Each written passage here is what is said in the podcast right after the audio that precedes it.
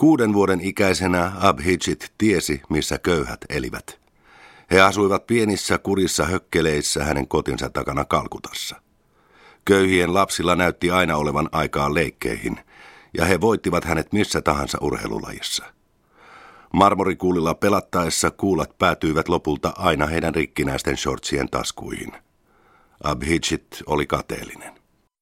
Näin Abhijit Banerjee kuvaa lapsuuttaan kirjassa Puo Economics, jonka toisena kirjoittajana on ranskalainen Esther Duflo. Kiitetyssä kirjassaan professorit Banerjee ja Duflo pyrkivät irtaantumaan perinteisestä köyhyyden taloustieteestä, jossa on yritetty antaa köyhyyteen suuria ja yksiviivaisia vastauksia. Kirjoittajien näkökulma on toinen – Ratkaisuja on haettava suurten teorioiden sijaan ihmisten arjesta.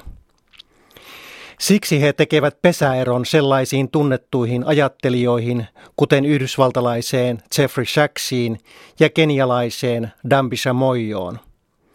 Sachsin mukaan teollisuusmaiden pitäisi tuplata vuosittainen kehitysapunsa noin 195 miljardiin dollariin – jos tätä jatkuisi 20 vuotta, se nostaisi köyhät maat lopullisesti köyhyytensä suosta.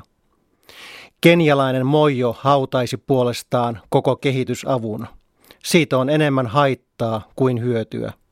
Hän laittaisi kaikki kortit markkinoiden vapaan toiminnan varaan. Jeffrey Sachs ja Mambisa Mojo ovat väärässä, sillä he yrittävät löytää vastauksia liian suuriin filosofisiin kysymyksiin – meidän mielestämme on keskityttävä pienempiin kysymyksiin. Missä tilanteessa ja millainen apu on toimivaa? Mikä on paras tapa vähentää ripulia tai malariaa? Auttavatko mikroluotot köyhiä? Miksi lapset eivät opi kouluissa? Loputtoman kehitysapukeskustelun sijaan olisi keskityttävä siihen tärkeimpään kysymykseen. Ei siihen, mistä raha tulee, vaan mihin se käytetään. Banerjeen ja Duflon tavoite ei ole vaatimaton, sillä he pyrkivät antamaan yhtenäisen kuvan maailman köyhimpien elämästä ja keinoista vapautua köyhyyden noidan kehästä. Aineistonsa he ovat keränneet 18 maasta. Pari valjakko luottaa mielellään vain testattuun tietoon, joka tarkoittaa tulosten vertailua koekylien ja verrokkeina toimivien muiden kylien välillä. Ketkä sitten ovat maailman köyhimpiä?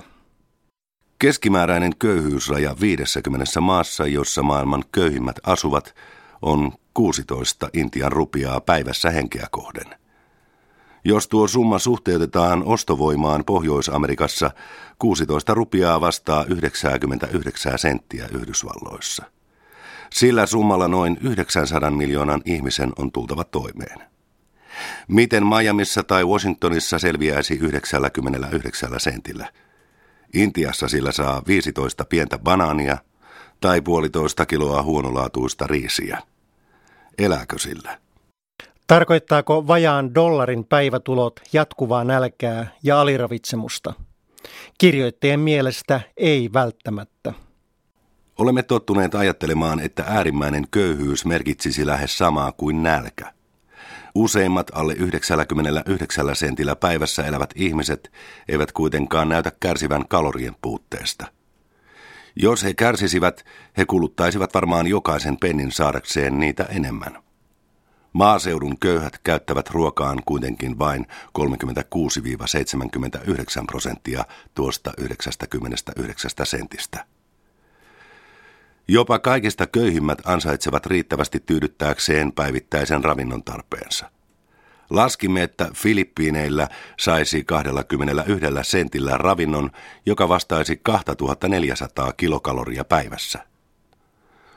Tuota kilokalorimäärää pidetään riittävänä esimerkiksi raskaan ruumiillisen työntekijöille. Eli kalorit ovat halpoja.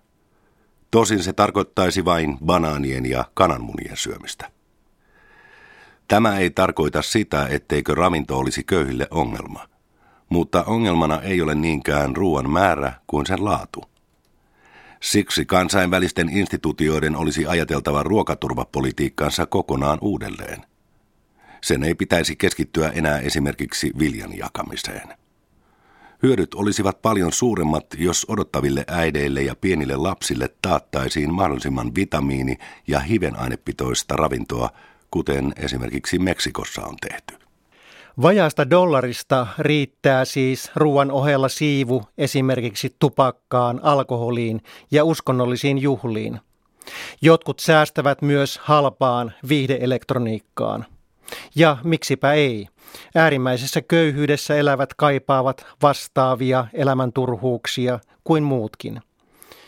Jos 99 sentillä tulee jotenkuten toimeen, niin miten päästä eroon viheliäisestä köyhyydestä?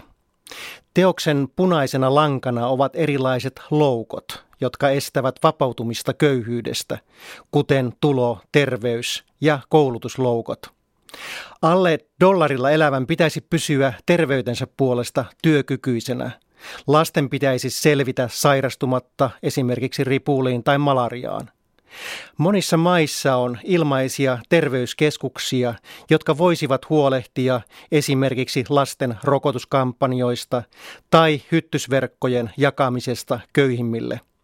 Sänkyjen ylle ripustettavat hyttysverkot vähentävät tehokkaasti malariaan sairastumisen riskiä. Mutta kuinka nämä terveyskeskukset toimivat? Kirjoittajien yhtenä tutkimuskohteena ovat syrjäiset kylät Udaipurin alueella Luoteis-Intiassa. Vierailimme satunnaisesti valituissa terveyskeskuksissa niiden aukioloaikoina. Keskuksissa pitäisi olla koulutettu ilmainen sairaanhoitaja. Yli puolessa tapauksista tämä ei ollut kuitenkaan paikalla ja terveyskeskuksen ovet olivat visusti kiinni.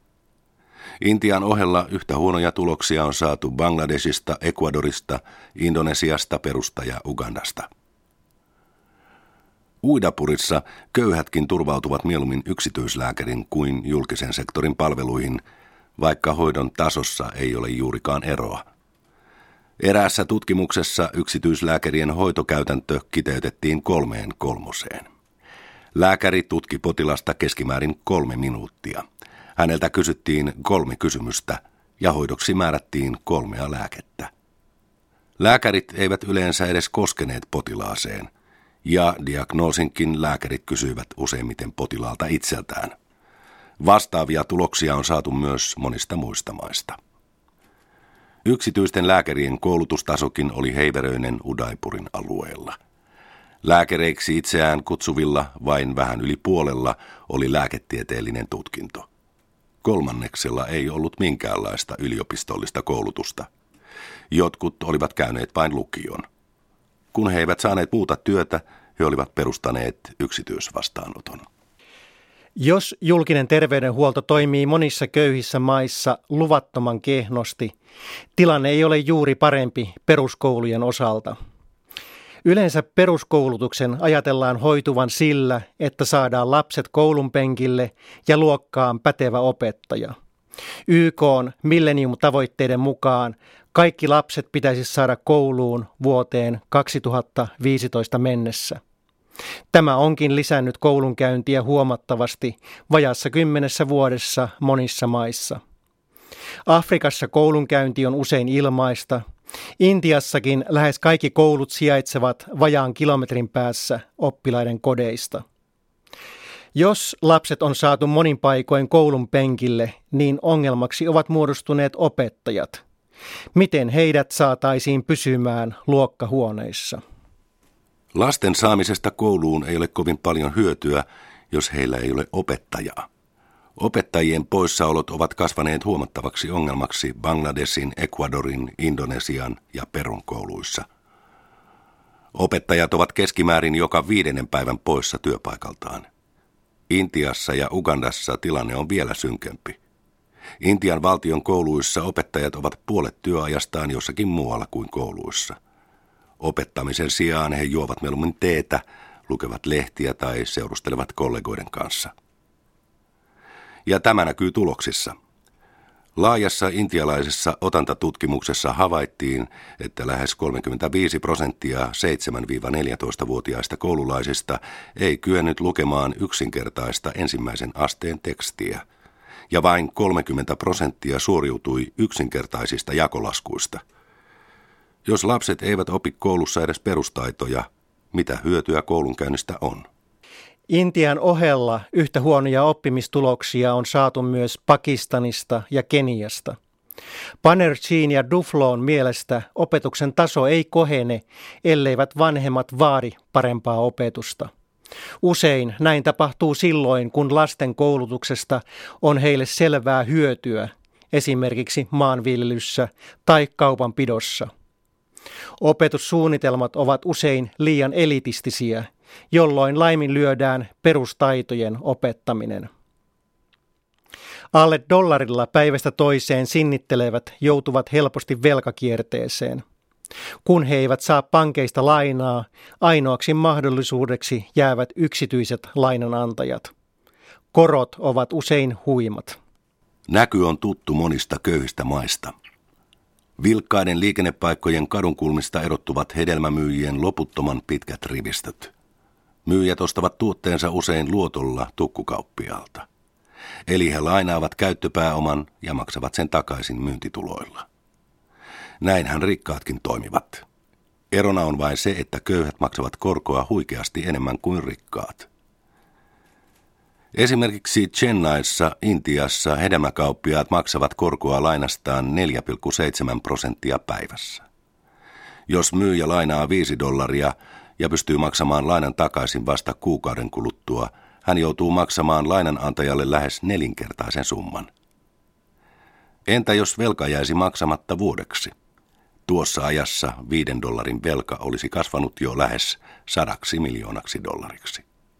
Tähän ongelmaan tarjoavat helpotusta erilaiset mikrolainoja myöntävät järjestöt. Mikrolainoituksen piirissä on nykyisin noin 200 miljoonaa ihmistä. Panerchin ja Dufloon mielestä ne ovat yksi keino köyhyyden vastaisessa taistelussa, vaikka niiden toiminta on liittynyt myös katteetonta optimismia. Esimerkiksi intialainen Spandana-järjestö on rohkaiseva esimerkki hyvin toimivasta mikrolainauksesta. Panershin ja Dufloon toivo eläkin Spandanan ja Prathamin kaltaisissa järjestöissä. Intialainen kansalaisjärjestö Pratham on opettanut miljoonia lapsia lukemaan.